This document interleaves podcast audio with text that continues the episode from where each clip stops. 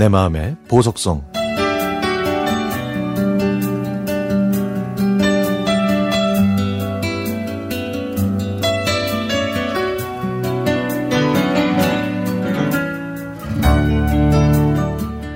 며칠 전에 아내가 처형과 통화를 했는데요. 통화를 끝낸 아내의 표정이 좋아 보여서 무슨 일 있냐고 물어봤지만 아내는 대답을 안 하고 그냥 별일 아니라고만 했죠. 그래서 저는 그냥 그런 줄로만 알았습니다. 그런데 며칠 후 퇴근하고 집에 왔더니 아내가 방에 옷을 한가득 펼쳐놓고 그러고 있더라고요.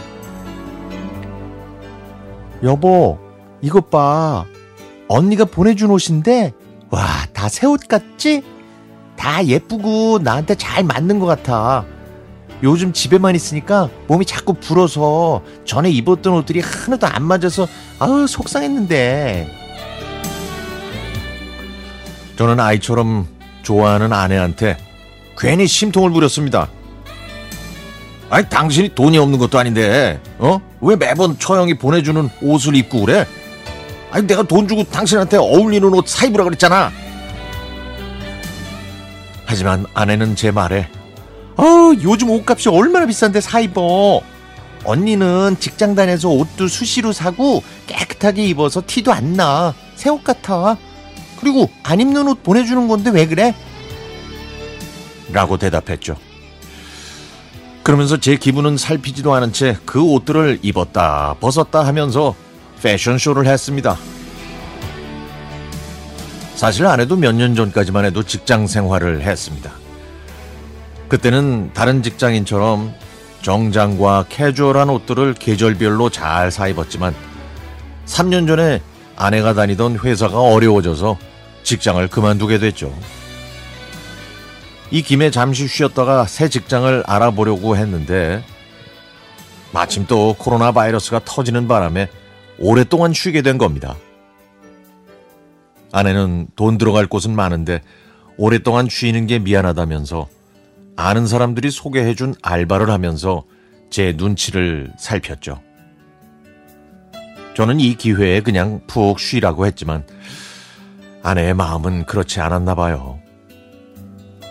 전업주부가 되자 아내는 자기한테 들어가는 돈을 대폭 줄였습니다. 생각해보니까 아내가 직장을 그만둔 뒤로는 자기 옷을 산 적이 한 번도 없네요. 그날 제가 몸이 불었으면 장롱에 있는 옷을 버리고 새 옷을 사라고 했더니 직장에 다니게 되면 다이어트 열심히 해서 다시 입을 거라고 합니다. 물론 저도 잘 알죠. 예쁜 옷, 좋은 옷, 자기한테 어울리는 옷을 잘 사서 입던 아내가 자기한테 잘 어울리지도 않고 잘 맞지도 않는 헌 옷을 입으면서 일부러 더 좋아하는 척 한다는 걸요. 그 마음을 알면서도 고마워하고 미안해하기보다는 괜히 제 자존심만 앞세워서 면박을 준 걸 보면 아이고 저도 참 속 좁은 남편입니다. 사실 처형의 옷을 받고 좋아하는 아내를 보니까 마음이 짠하기도 하고 제 무능함을 들킨 것 같았거든요. 이런 제 솔직한 마음을 오늘 아내에게 고백합니다. 여보, 내가 항상 고마워하는 거 알아?